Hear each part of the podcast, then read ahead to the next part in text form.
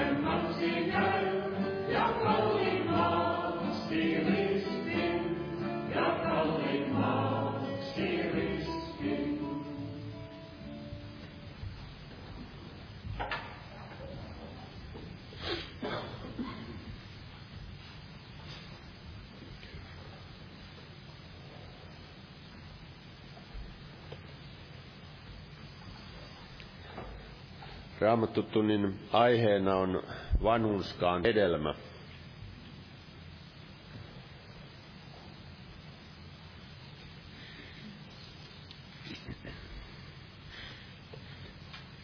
Ja Raamattuhan monessa kohtaa selkeästi ilmoittaa, että Jumala on vannuskas ja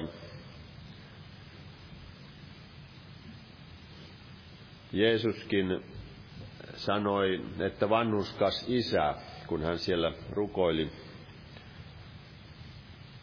Ja täällä Matteuksen evankeliumin kolmannessa luvussa, siellä kun Jeesus meni Johanneksen kastettavaksi, niin siinä Jeesus, kun Johannes sitä esteli, niin Jeesus sanoi, että salli nyt, sillä näin meidän sopii täyttää kaikki vanhuskaus silloin hän salli sen hänelle. Ja vanhuskaushan tarkoittaa semmoista Jumalalle otollista Jumalan tahdossa vaeltamista. Jeesus tahtoi tehdä isän tahdon ja täyttää sen kaiken vanhuskauden. Täällä Johannes kirjoittaa ensimmäisessä kirjeessä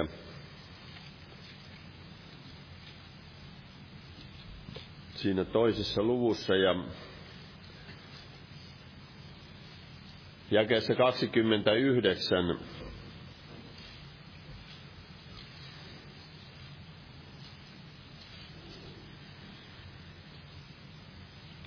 Siinä puhutaan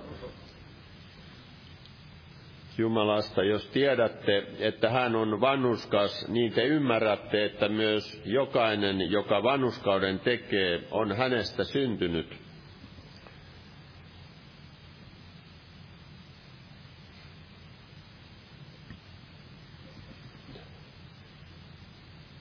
Jumala vaikuttaa meissä, jotka olemme vastaanottaneet pelastuksen ja saaneet syntimme anteeksi, niin Jumala vaikuttaa sitä, niin kuin tässä yhdeksänsä jakeessa sanotaan, että ei yksikään Jumalasta syntynyt tee syntiä, sillä Jumalan siemen pysyy hänessä, eikä hän saata syntiä tehdä, sillä hän on Jumalasta syntynyt. Jumala vaikuttaa, kun hänestä on syntynyt hänen henkensä kautta, niin vaikuttaa sitä, että haluaa tehdä Jumalan tahtoa elämässään. Ja siinä on myös, se vaikuttaa ihmisen elämässä, siinä on seuraus. Täällä Jesajan kirjan 45. tai psalmissa, psalmissa 45, siinä kahdeksannessa jakeessa sanotaan, että siinä Jeesuksesta ennustetaan, sinä rakastat vanhuskautta ja vihaat vääryyttä. Sen tähden on Jumala sinun Jumalasi voidellut sinua iloöljyllä enemmän kuin sinun osa veljiäsi.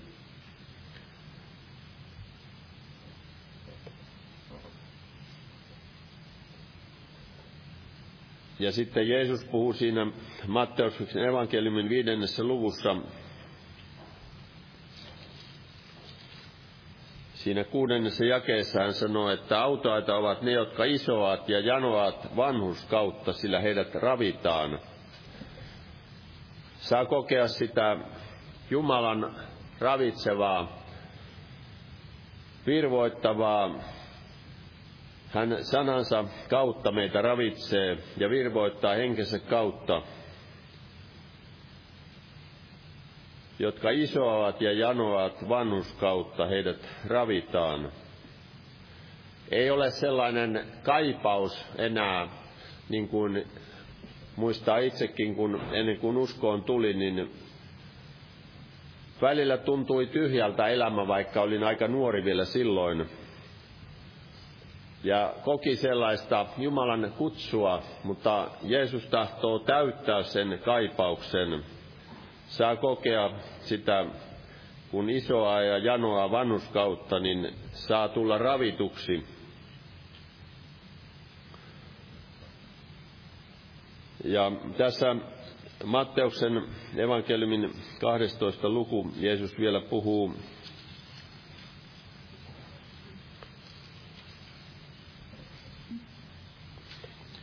Siinä jakeessa 33, joko tehkää puu hyväksi ja sen hedelmä hyväksi, tai tehkää puu huonoksi ja sen hedelmä huonoksi, sillä hedelmästä puu tunnetaan. Ja kun me puhutaan vanhuskaan hedelmästä, niin sehän tulee näkyviin, millaista hedelmää vanhuskas kantaa ja se näkyy myöskin, millaista hedelmää kuka tahansa ihminen kantaa. Ja hedelmästä puu tunnetaan. Että joka vaeltaa vanhuskaasti, niin sekin näkyy ihmisen elämässä. Ja silloin Jumalan siunaus on ihmisen elämän yllä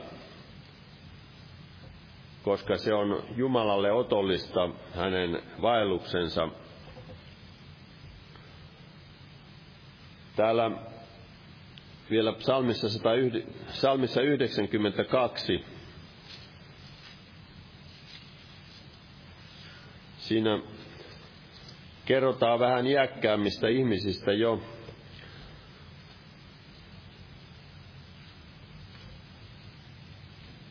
siinä loppupuolella. Siinä jakeessa 13, psalmi 92, Vanhuskas viheriöitsee kuin palmupuu, hän kasvaa kuin Libanonin setri. He ovat istutetut Herran huoneeseen, he viheriöitsevät meidän Jumalamme kartanoissa. Vielä vanhuudessaan he tekevät hedelmää, ovat mehevät ja vihanat, ja julistavat, että Herra on vanhuskas, hän minun kallioni, ja ettei hänessä vääryyttä ole. Vielä vanhuudessaankin he tekevät hedelmää, jotka vanhuskaudessa vaeltavat. Ei tarvitse loppua se hedelmän kantaminen, vaikka ikää tulee.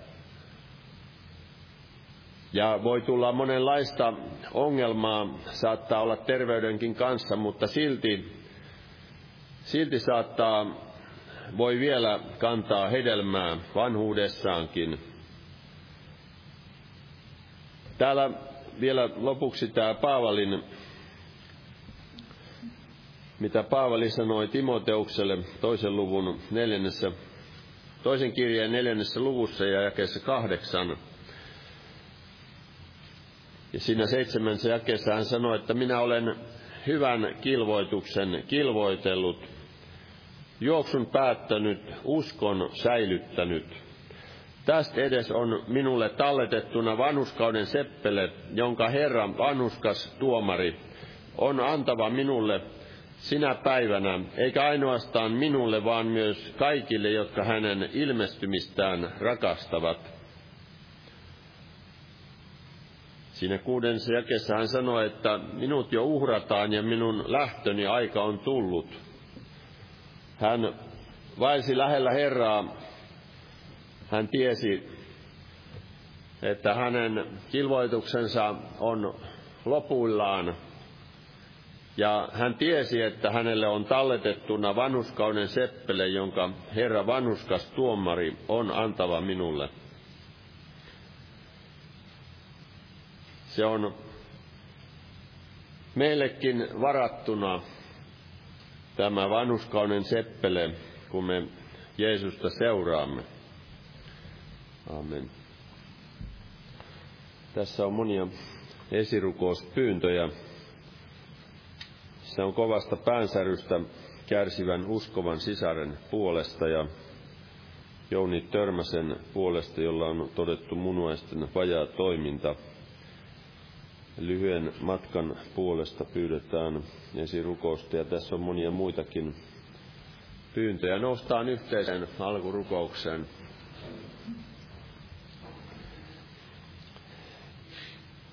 Kiitos Herra, että Saamme olla yhdessä koolla sinun sanasi ääressä ja sinä tahdot meitä tänäänkin puhutella sanasi kautta ja virvoittaa henkesi voimalla. Herra, että me saamme vahvistua ja Herra, että me voimme toteuttaa sitä tehtävää, mihin sinä olet meidät kutsunut. Kiitos Herra, että sinun armosi kautta saamme olla vanhukautettuja sinun veresi voimalla veresi puhdistavalla voimalla, Herra. Kiitos, Herra, että siunaat jokaista, joka on tullut tähän tilaisuuteen ja sinä tiedät, mitä rukousaiheita meillä on ja mitä tarpeita meillä on. Kiitos, Herra, että sinä olet meidän täyteytemme. Sinä olet voimallinen kohtaamaan jokaista ja vahvistamaan ja virvoittamaan ja ohjaamaan ohjaamaan oikealle tielle nimesi tähden. Kiitos Herra, että sinä vaellat meidän kanssamme lupauksesi mukaan joka päivä maailman loppuun asti. Kiitos tästä turvasta, jossa saamme olla ja siunaa sinä Herra työtäsi. Siunaa jokaista yksilöinen ja koko seurakuntana. Johdata sinä Herra ja vaikuta sinä ja Anna Herra ymmärrystä ja viisautta jokaiselle ja johdata sinä Herra eteenpäin.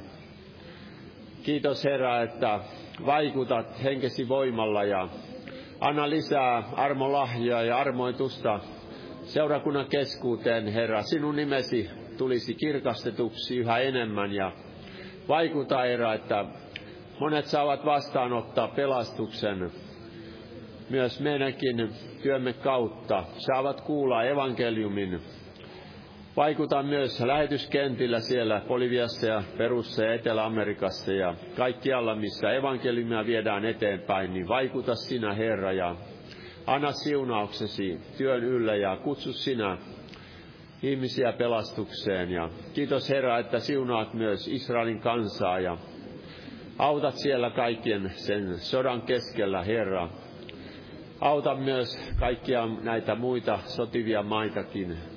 Herra, muista myös Ukrainan kansaa. Kiitos Herra, että sielläkin evankeliumi saa mennä eteenpäin ja myös näissä sotivissa maissa, Herra, armahda sinä ja auta sinä, Herra, kaikessa ja varjele ja vahvista uskovia ja myös juutalaista kansaa, Herra, jonka sinä olet nimellesi ottanut. Kiitos, Herra, että sinä valvot sanaasi toteuttaaksesi sen myös heidän kohdallaan. Kiitos, että sinä valvot myös meidän kohdallamme omaa sanasi toteuttaaksesi sen. Herra, siunaa tänä iltana puhuja ja voitele pyhän voimalla ja avaa meidän ymmärryksemme enemmän käsittämään kirjoituksia, Herra. Ja kiitos, että siunaat tämän kokouksen nimessäsi. Aamen. Istukaa, olkaa hyvä. Huomenna on jälleen evankeliunti-ilta ja perjantaina rukouskokous kello 19 ja sunnuntaina jälleen kokous kello 18. Tervetuloa näihin tilaisuuksiin. Ja lauletaan yhdessä laulu 435. Ja laulun aikana kannetaan vapaaehtoinen uhri. Jumala siunatkoon.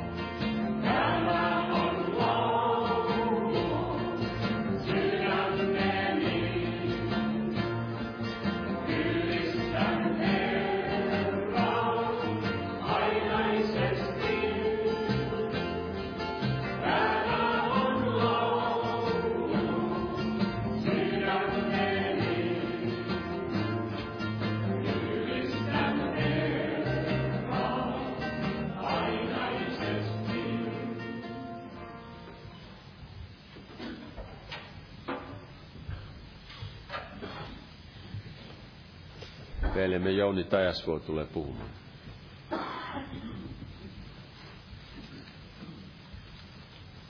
Jumalan rauhaa jokaiselle. Eli aiheena vanhuskaan hedelmä. Ja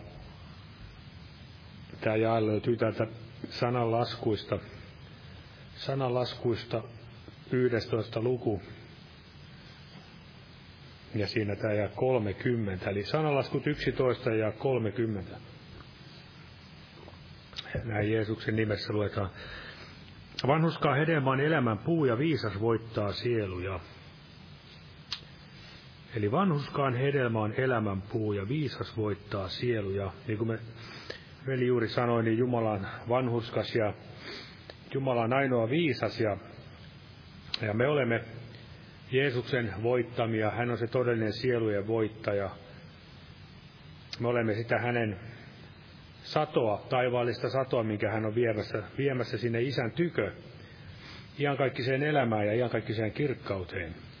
Ja vielä tämä seuraava jää, katso vanhuskassa palkkansa maan päällä, saati sitten jumalaton ja syntinen. Eli on olemassa vain kahdenlaisia ihmisiä, vanhuskaita ja syntisiä, näin Jumalan katsantokannalta. Vanhuskassa palkkansa maan päällä ja saati sitten jumalaton ja syntinen. Eli mitä ihminen kylvää, niin sitä hän niittää. Se on se vanha totuus, mikä Jumala on näin säätänyt, eli tämä kylvön ja niiton laki. Jos me lähdemme tätä vanhuskaan hedelmää tutkimaan tätä aihetta, niin ihan jo alusta muistamme sen, mitä siellä luomiskertomuksessa Jumala, Jumala teki, kun hän loi maan ja taivaat, niin hän loi juuri nämä hedelmäpuut, hedelmät ja kaiken näköiset vihannat, kasvit ja vihannekset, mitä nyt olikaan. Ja, ja ne olivat kaikki hyviä, otollisia. Ja sitten tuli tämä tilanne, niin kuin ihminen luotiin ja ihmisille annettiin tämä valinnan vapaus, niin siinähän kävi juuri näin, että saatana petti, petti näin Eevan ottamaan sieltä kielletystä puusta Eli millainen se oli se hedelmä kielletyssä puussa, niin sitä me emme tarkalleen tiedä, mutta sen me tiedämme, että mistä puusta heidän ei tullut syödä. Eli se oli juuri se puu, mistä ei tullut syödä. Ja siinä varmasti on eräs opetus meille, että on asioita, jotka itsessään eivät ole ehkä syntiä, mutta ne voivat tulla synniksi. Ja näinhän se oli juuri tässäkin kohden. Ja varmasti me opimme tässä myös sieluvihollisen kavaluuden ja oveluuden, että tuli mieleen sellainen ajatus, että varmasti käärme tuli niin kuin liperit kaulassa, puhui niitä suloisia armorikkaita sanoja, niin kuin aina hän tekee, kun ihmistä saa houkutelluksi syntiin. Eli tällainen on juuri tämä sielun vihollinen, oikein semmoinen etsivä ystävällinen, sai nopeasti näin kohteensa vietyä maaliin, eli tähän syntiin. Ja sen seuraukset olivat sitten aika kamalia, niin kuin me tiedämme. Synti tuli ihmiselle ja sen kautta myöskin kuolema. Kuolema luoma kunnalle ja kuolema ihmiselle. Ja käydään siitä joitakin ajatuksia tätä roomalaiskirjassa, missä Paavali kuvaa näitä asioita. Niin luetaan vaikka tämä mielestäni sopii hyvin tämä ensimmäisessä luvussa, roomalaiskirjeen ensimmäisessä luvussa ja siinä jakeesta, jakeesta 28. Roomalaiskirjeen ensimmäinen luku ja jakeesta 28. Luetaan siitä eteenpäin. Ja tämä lähtee näin siinä alussa, että niin kuin heille ei kelvannut pitää kiinni Jumalan tuntemisesta. Ja tämä oli lähtökohta tälle koko ihmiskunnan lankeemiselle, niin Jumala hylkäsi heidät heidän kelvottoman mielensä valtaan tekemään sopimattomia.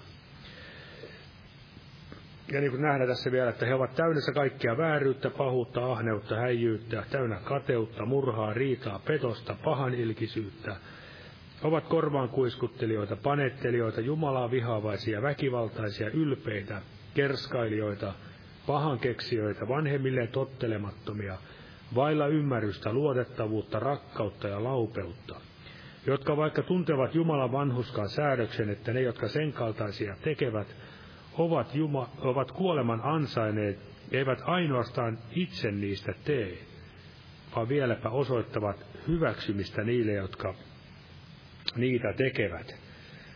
Ja tuosta tähän liittyen otan tästä psalmista 10, psalmi 10, niin en muista tarkkaan mikä tuohon jakeen oli laittanut. Psalmi 10 ja tämä ja, jakeet, jakeet 2-4. Vielä tähän niin kuin pojaksi. Psalmi 10 jakeet 2-4 sanotaan näin, että jumalattomien ylpeyden tähden kurja kärsii. Ja ylpeyshän on, niin kuin me tiedämme, Pride, ja tämä Pride-liikehän on kaikin tavoin tässäkin maailmaa pilaamassa ja tuhoamassa. Eli jumalattomien ylpeyden tähden kurja kärsii, takertuu heidän junomiinsa, punomiinsa juoniin, sillä jumalaton kerskaa omista himoistansa, ja kiskuri kiroaa, pilkkaa Herraa. Jumalaton sanoo ylvästellen, ei hän kosta, ei Jumalaa ole, siinä kaikki hänen ajatuksensa. Eli ihminen ylpeilee ja kerskailee ja pilkkaa Jumalaa ja kaikin tavoin on olevina niin kuin, ettei Jumalaa olisikaan. Mutta me tiedämme sitten, että kaikkea kuitenkin päättyy eränä päivänä, kun ihminen näin todella kuolee, kuolee sitten siinä syntisessä tilassansa, niin hänen osansa on sitten se kadotus. Eli ihminen, joka kuolee synnissään, niin hän kokoaa sitä kuoleman palkkaa sinne helvettiin. Eli todella ikävä kohtalo. Ja niin kuin täällä roomalaiskirjeen kolmannessa luvussa sanotaan, täällä kolmannessa luvussa roomalaiskirjettä ja jakeet 23 ja 24, sanotaan näin, että kolmas luku jakeet 23 ja 24. Sillä kaikki ovat syntiä tehneet ja ovat Jumalan kirkkautta vailla, ja saavat lahjaksi vanhuskauden hänen armostaan, sen lunastuksen kautta, joka on Kristuksessa, Jeesuksessa. Kun luimme äsken sitä ensimmäisen luvun syntilistaa, niin ei se tarkoita, että kaikkien täytyy olla juuri kaikessa kunnostautuneita, vaan kuitenkin, että synti joka tapauksessa on sitä vähän tai paljon, niin ihminen on sen perinnyt vanhassa luonnossaan ja hän on näin Jumalan kirkkautta vailla.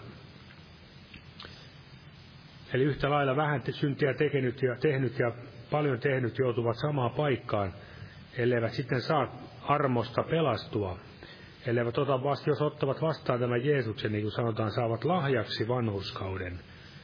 Hänen armostaan, lunastuksen kautta, joka on Kristuksessa Jeesuksessa.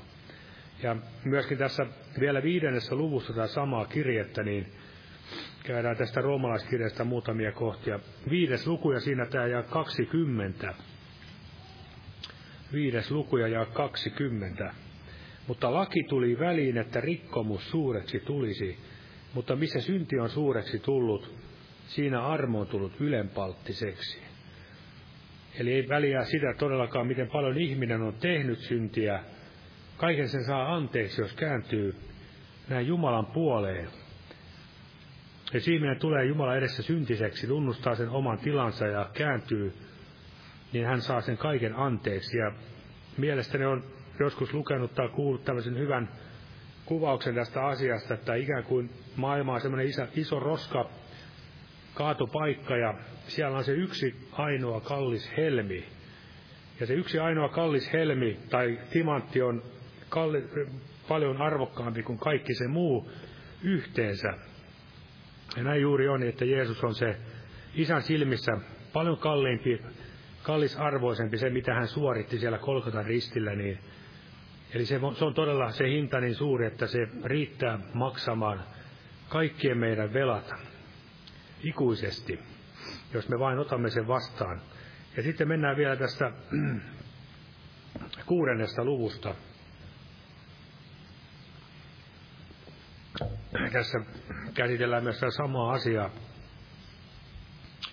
ihmisen syntisyyttä ja vanhuskautta, niin sanotaan näin siinä kuudes luku ja jakesta 17 kuudes lukujakesta 17. Mutta kiitos Jumalalle, että te, jotka ennen olitte synnin palvelijoita, nyt olette tulleet sydämestänne kuuliaisiksi sille opin muodolle, jonka johtoon te olette annetut, ja että te synnistä vapautettuina olette tulleet vanhurskauden palvelijoiksi.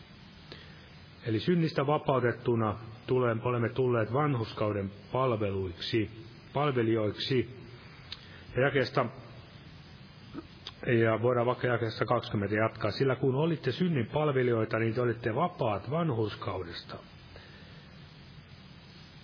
Ja ihminen on joko vanha, vapaa vanhuskaudesta tai vapaa synneistä.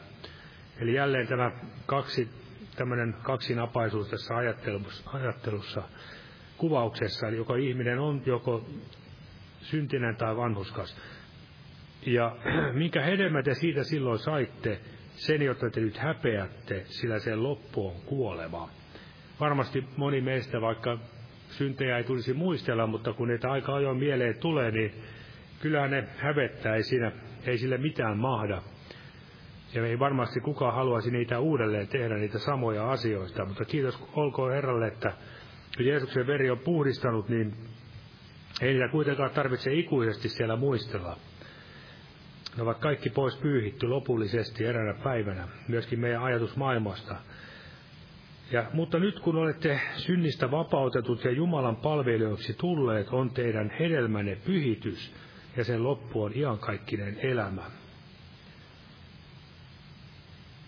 Sillä synnin palkka on kuolema, mutta Jumalan armolahja on iankaikkinen elämä Kristuksessa Jeesuksessa meidän Herrassamme. Eli tässä tulee tämä kuolema, joko me olemme kuolleet pois synneistä, tai sitten me kuolemme synneissä. Ja jos me kuolemme pois synneistä, niin se on tätä, sitä, että olemme vanhuskautuneet pois synnistä. Eli olemme Jeesuksen sovintouhrin kautta isän edessä hyväksyttyjä. Emme enää elä synnille, olemme vapaita synnistä. Vaikka se meidän lihassamme vielä asuukin tämä synti, mutta me emme todella sitä halua palvella, vaan tahdomme siitä aina tehdä parannusta, kun huomaamme näin sen lankeemuksemme tai hairahduksemme. Eli tässäkin puhuttiin hedelmästä, eli olemme Jumalan palvelijoiksi tulleet ja meidän hedelmä on pyhitys. Eli pyhitys on seuraus siitä, että me olemme tulleet vanhuska, vanhuskautetuiksi. Eli pyhityksellä ei ansaita vanhuskautta eikä pelastusta, vaan pyhitys on todella, se on tämän uuden luonnon, uuden luonnon, uuden ihmisen elämä ja, ja se kamppailu sitä meidän vanhaa luontoamme vastaan ja myöskin sitä, että me olemme näin tulleet vanhuskauden palvelijoiksi erotettu Jumalan käyttöön, hänen palvelijoiksensa. Ennen me olimme saatanan palvelijoita, hänen orjiansa, mutta uskon kautta niin me voimme olla näin Jeesuksen ja Jumalan isän palvelijoita, niin kuin Jeesuskin oli täällä maan päällä ollessaan isän, isän palvelija. Ja todella tämä, tässä puhutaan tästä hedelmän pyhityksestä, jonka loppu on iankaikkinen elämä. Ja se on hyvä muistaa varoituksena, että kun siellä Paavalikin sanoi, että joka hylkää, kun hän puhui pyhityksestä siellä tessalonikalaisille, niin voidaan nyt se lukea tässä, tuli mieleen, niin ensimmäinen kirja tessalonikalaisille ja tämä, tämä neljäs luku,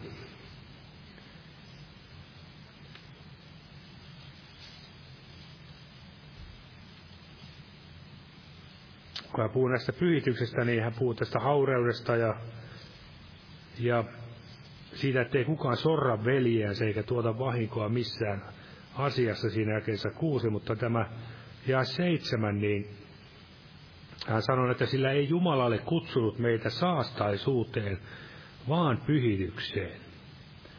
Sen tähden, joka nämä hylkää, ei hylkää ihmistä, vaan Jumalan, joka myös antaa pyhän henkensä teihin. Eli tämä pyhitys on todella tärkeä elämäni, osa meidän uskon vaellusta, koska niin kuin siellä hebrealaiskirja kirjoittajakin sanoi, että joka, tai pyrkikää pyhitykseen, sillä ilman sitä ei kukaan ole näkevä Herraa. Ja Ja jos me hylkäämme tietoisesti pyhityselämän ja alamme ikään kuin jälleen uudelleen rypemään niissä synneissämme, niin silloin me hylkäämme Jumalan. Ja siitä on sitten huonot seuraukset. Mutta ei siitä mennä sen enempää nyt tällä, tällä kertaa.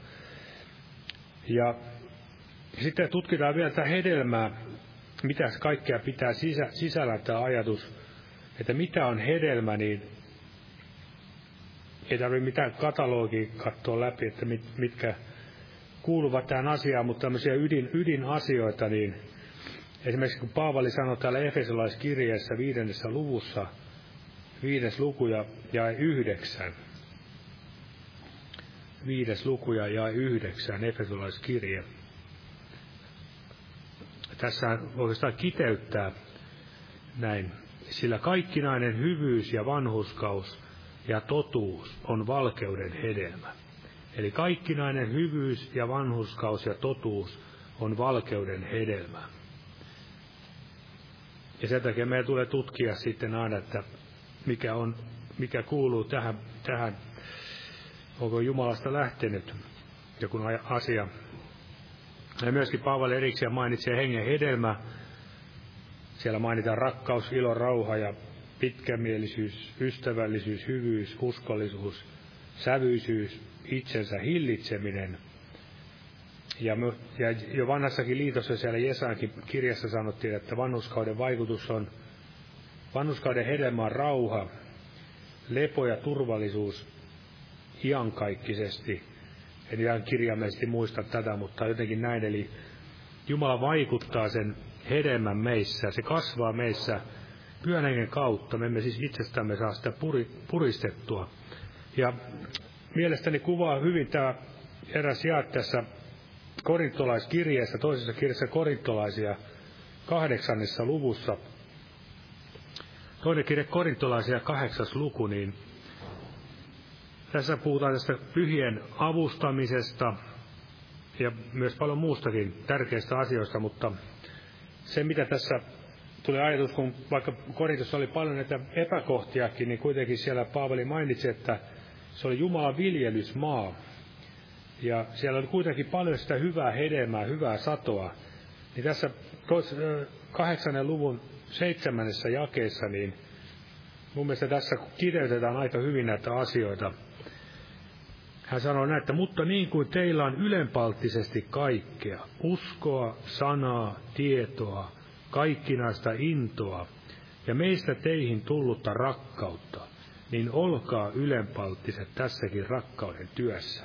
Eli siinä hän viittasi juuri tähän pyhien avustamiseen, että olisi alttiutta palvella pyhiä ja olisi alttiutta uhrautua ja antaa omastansa. Eli se on juuri sitä oikeaa Jumalalle otollista vanhuskauden hedelmää. Eli armo niin kuin siellä toisessa kohdassa mainitsi, että armo vaikuttaa uskoa ja rakkautta, ja se oli hänenkin elämässään se, joka vaikutti voimakkaasti. Ja Tiituksen kirjeessä myös puhutaan tästä samasta asiasta. Me nähdään, että nämä hyvät teot ja hy- hyvä hedelmä, ne ovat ikään kuin liittyvät yhteen. Jos nyt luetaan ensiksi vaikka tämä Tiituksen kirje toinen luku ja Siinä tämä jää 14. Eli toinen luku ja jää 14. Siinä puhutaan Jumalan armosta, joka on ilmestynyt pelastukseksi. Sanotaan näin siinä toisessa luvussa ja 14, että hänen, eli Jeesuksen, joka antoi itsensä meidän edestämme lunastaakseen meidät kaikesta laittomuudesta ja puhdistaakseen itselleen omaisuudeksi kansan, joka hyviä tekoja ahkeroitsee. Ja sitten tämä kolmannen luvun 14 jae. Mun mielestä myös täydentää tätä ajatusta. Kolmas luvu ja 14. Oppikoot meikäläisetkin tarpeen vaatiessa harjoittamaan hyviä tekoja, etteivät jäisi hedelmättömiksi. Eli nämä kaksi asiaa liittyvät toisiinsa, eli olla tarpeen vaatiessa, että olisi tarpeen vaatiessa alttiutta harjoittaa näitä hyviä tekoja. Eli se tarkoittaa myös sitä, että ei tarvitse sillä tavalla itsestä puristaa ja ikään kuin tuli hänen alla ajatella koko ajan, että pitää nyt tehdä koko ajan, että saa sitä hedelmää, vaan kyllä Jumala antaa sen ajallaan sitten myöskin meille ja johdattaa näihin tilanteisiin, jos meillä vaan on sitä sydämen halua siihen, siihen asiaan. Eli tulee olla myös kärsivällinen. Vaikka ei aina tunnukaan, että hirveästi on niitä tekoja, millä tuoda, mitä tuoda sitten Herralle, tai tietenkin huono asia, jos me haluamme niillä kerskailla muille, mutta näinkin valitettavasti voi käydä, mutta kuitenkin, että olisimme tarpeen vaatiessa myös valmiita, alttiita palveluksen työhön, koski se sitten mitä asiaa tahansa. Eli hyvät teot on yhtä kuin hyvää hedelmää, ja siellä Paavali myös mainitsi Efesolaiskirjeessä, että te olette, tai me olemme Jumalan teko, tekoja, luodut hyviä töitä varten, jotka Jumala on edeltä valmistanut. Eli Jumala on valmistanut meidät, luonut Kristuksessa, ja myöskin Jumala on valmistanut ne edeltä valmistetut teot. Eli paljon Jumala on tehnyt jo valmiiksi meidän edestä raivannut tämän tien. Ja meidän sitten toivottavasti me, jokainen meistä haluaa sitten kulkea juuri näitä, näitä teitä. Ja sitten vielä jotakin asioita tässä. Eli mistä sitten voima? Eli niin kuin me tiedämme, kun ajattelemme Jumalan viljelysmaata tai ylipäätään se viljelysmaata, kasvimaata, niin sehän tarvitsee voimaa sen maaperä. Että jos on köyhtynyt ja kuollut maaperä, niin eihän sieltä juuri kasva mitään. Ja, ja täältä raamatusta löytyy ihan selkeästi nämä asiat, mistä me kaikesta sitten saamme sen voiman tähän kaikkeen, niin Pietarin toinen kirja ja siinä otetaan tämä ensimmäinen luku. Ja sitten mennään heti tuonne kolmanteen lukuun, eli kolmannen luvun viimeinen jae, mutta ensiksi tämä ensimmäinen luku ja toinen jae. Sanotaan näin, että armo ja rauha lisääntyköön teille Jumalan ja meidän Herramme Jeesuksen tuntemisen kautta. Eli Jeesuksen tunteminen tässä sanotaan näin. Ja tämä viimeinen jae tätä samaa kirjettä, eli kolmas luku ja 18, sanoo näin, että ja kasvakaa meidän Herramme ja vapahtajamme Jeesuksen, Kristuksen armossa ja tuntemisessa, hänen olkoon kunnia sekä nyt että hamaan iankaikkisuuden päivään. Eli armo, armon ja tunt, Jeesuksen tuntemisen kautta me kasvamme, ja varmaan, varmaan myös kypsymme ikään kuin tulemme hengellisessä mielessä aikuisiksi, että voimme tehdä niitä tekoja, mitä Jumala on meille valmistanut. Ja myöskin tässä niitä lupauksia, myöskin tässä ensimmäisessä luvussa, niin tässä on vähän pidempi litane tässä luetaan, mutta kolmas luku, anteeksi, ensimmäinen luku, kolmas jae. Eli nämä voima, voima tähän tulee Jeesuksen tuntemisen kautta ja myöskin näistä sanan lupauksista. Siinä jakessa kolmehan sanoo näin, koska hänen jumalallinen voimansa on lahjoittanut meille kaiken, mikä elämään ja jumalisuuteen tarvitaan, hänen tuntemisessa kautta. Eli Jeesuksen tuntemisen kautta Jumala on lahjoittanut meille kaiken, mitä elämään ja jumalisuuteen tarvitaan. Ja nämä neljä, joiden kautta hän on lahjoittanut meille kalliit ja mitä suurimmat lupaukset, että te niiden kautta tulisitte jumalallisesta luonnosta osallisiksi. Ja pelastuisitte siitä turmeluksesta, joka maailmassa himojen tähden vallitsee. Eli voimaa on yllin kyllin tarjolla meille. Eli siihen se ei voi tämä meidän uskon elämä kaatua, etteikö Jumalalla olisi antaa sitä voimaa meille, ymmärrystä, viisautta, kaikkea mitä elämään jumalisuuteen tarvitaan. Ja se, mikä meidän tulisi näin tehdä, niin kuin tässä sanotaan, oppia tuntemaan Jeesusta, niin myöskin siellä kolossalaiskirjassa Paavalihan siellä sanoi hyvin, että juurtukaa häneen. Otetaan sekin ihan kirjaimellisesti, vaikka se varmasti oli monelle ihan ulkomuistissakin, mutta luetaan silti toinen luku kolossalaiskirjettä. Siinä jakeet 6-7. Eli toinen kirje, eh, anteeksi, kirje kolossalaisille, toinen luku jakeet 6-7. Sanotaan näin, että niin kuin te siis olette omaksenne ottaneet Kristuksen Jeesuksen Herran, niin vaeltakaa hänessä – juurtuneena hänen ja hänessä rakentuen ja uskossa vahvistuen, niin kuin teille on opetettu, ja olkoon teidän kiitoksenne ylitsevuotavainen. No tässä tuli yksi, yksi asia vielä lisää tähän, olkoon teidän kiitoksenne ylitsevuotavainen. Siellä sanotaan, että uhraisimme Herralle niiden sitä ylistystä, eli se on niiden huulten hedelmää, jotka häntä ylistävät, eli kiitosta, ylistystä Herralle, sekin on erästä hedelmän kantamista, eli kiitollinen mieli. Eli kaikkihan me ollaan saatu kaiken Jumalalta lahjaksi. Mitään ei ole tässä maailmankaikkeudessa, mitä ei olisi Jumalalta tullut. Eli on syytä todella olla kiitollinen Herralle. Eli juurtua Herraan, kasvaa uskossa, vahvistua uskossa ja siitä on hyvin tuttuja kohtia raamatussa, mutta otan se täältä psalmista yksi. Psalmi yksi. Eli hyvin tämmöinen tärkeä psalmi ja opettavainen. Tästä vanhuskaasta ja otsikoitu tässä ensimmäinen psalmi, että vanhuskas menestyy, jumalaton hukkuu. Ja luetaan nämä kolme ensimmäistä jaetta tällä kertaa. Autua se mies, joka ei vailla jumalattomaan neuvossa, eikä astu syntisten teitä, eikä istu, kussa pilkkaajat istuvat, vaan rakastaa Herran lakia ja tutkistelee hänen lakiansa päivät ja yöt. Hän on niin kuin istutettu puu vesiojan tykönä, joka antaa hedelmänsä ajallaan, ja jonka lehti ei lakastu, ja kaikki mitä hän tekee menestyy. Eli ei vaelleta jumalattomaan neuvossa, eikä astuta syntisten teitä, eikä istuta, kussa pilkkaajat istuvat. Sillä niin kuin se sanotaan, että, että yhdenlaiset, tai siis tunnetaan lintu siitä, missä se lentää, tai kenen kanssa se liitelee, missä parvessa se kulkee, ja näin se on ihmisenkin kohdalla. Eli ihmiset aivan niin kuin luonnostaan ajautuvat tai hakeutuvat kaltaistensa seuraan. Jos me viihdymme sitten jumalattomien ihmisten kanssa ja kaikessa siinä, mitä he tekevät ja touhuvat, niin silloin meidän uskoelämä on todella vaara vyöhykkeessä. Niin kuin tässä nyt muistamme, Paulahan sitten tässä sunnuntaina mainitsi omasta tästä tuttavasta tai joka oli ennen ollut uskossa, niin eihän siinä hyvin käynyt siinäkään tapauksessa. Ja siitä näin Jumala häntäkin varoitti ja näin se meilläkin on sama juttu, että me Jumala tietää mikä vaara on siinä, että opimme näitä, siihen mukaudumme tämän maailman ajan mukaan. Ja tässä on ajatus, että hän on niin kuin istutettu puu vesiojan tykönä.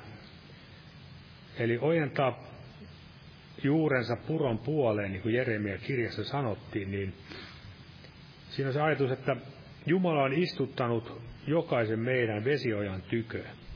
Me emme ole sattumalta, kukaan ei ole löytänyt Jeesusta eikä tätä vettä, elävän veden lähdettä, vaan Jumala on istuttanut meidät.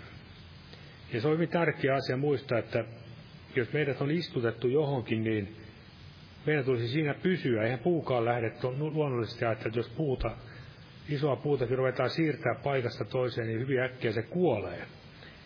Eli juuret, eli se ju, ei, juuret on tavallaan irti revästyjä maasta, niin se on aikamoinen homma saada tämmöinen kasvi uudelleen sitten kasvamaan jossain muualla.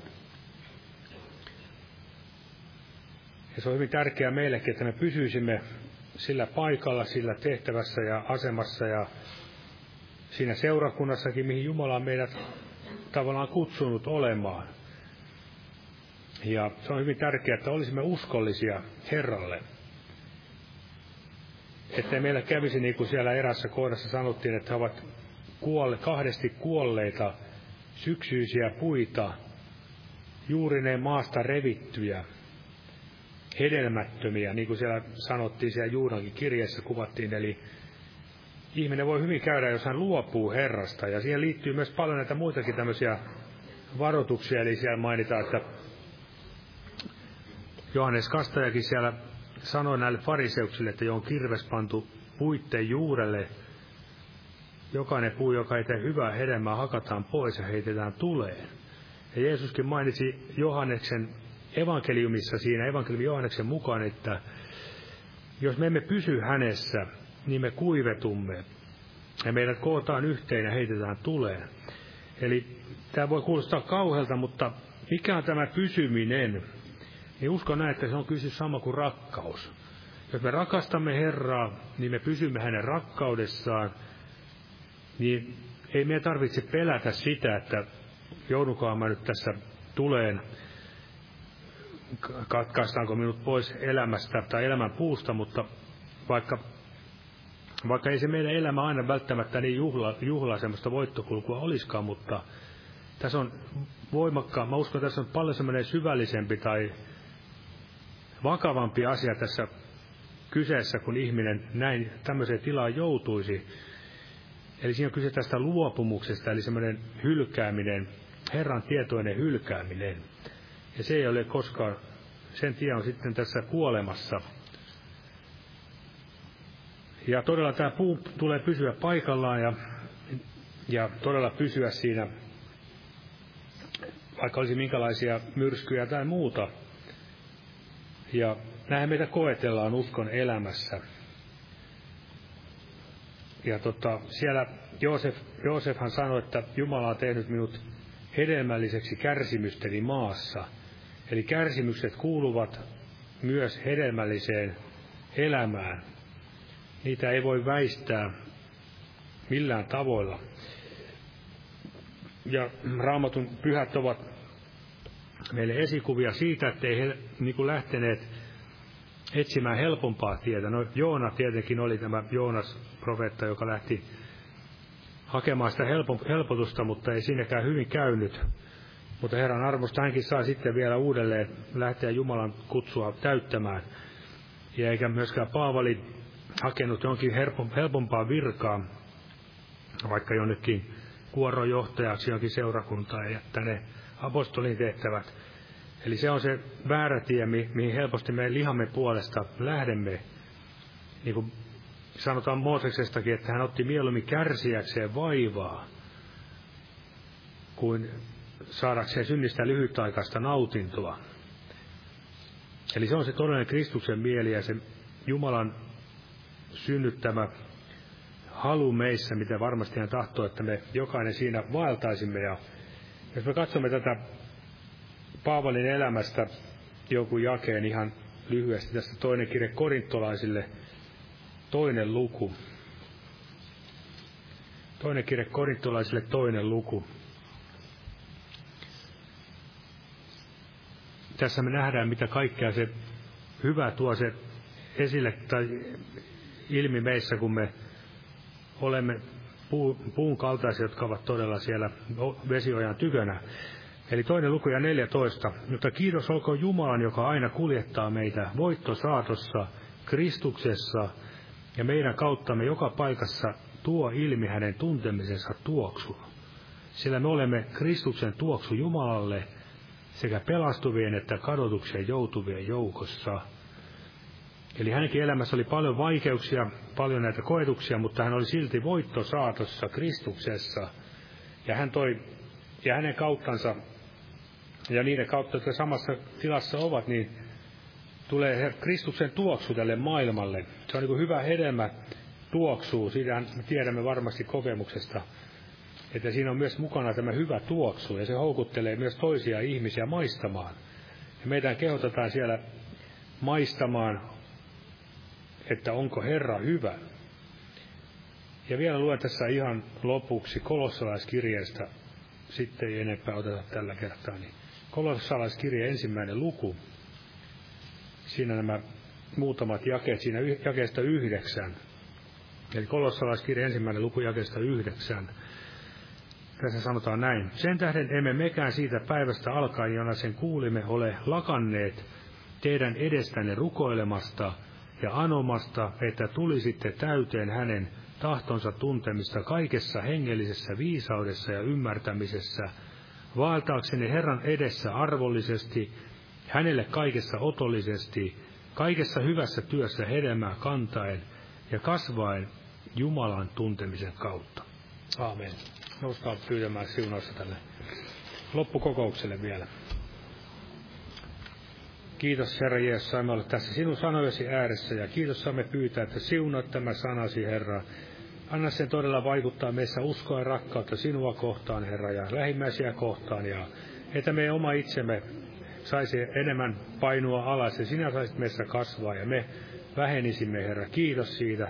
Siunaa täällä jokaista, Herra. Vahvista meitä ja virvoita ja luita meitä sinuun ja todella paranna myös sairaita ja anna armolahjoasi meille jokaiselle ja Anna meidän olla kaikkien näitä hedelmällisiä oksia, Herra Jeesus, ja kulkisimme sinun edeltä viitottamaa tietä, Herra, ja että saisimme nähdä sinun suuria tekoja, Herra.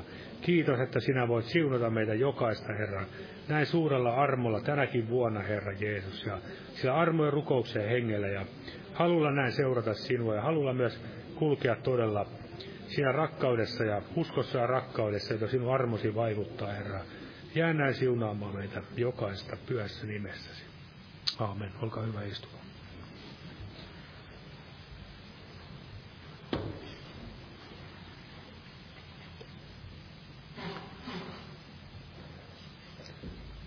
Lauletaan vielä yhdessä laulu 393.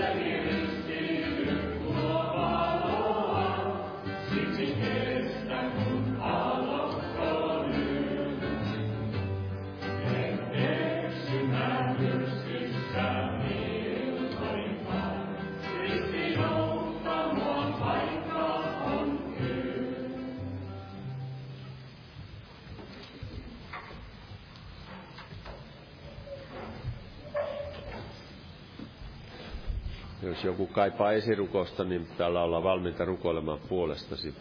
Jumalan siunausta jokaiselle.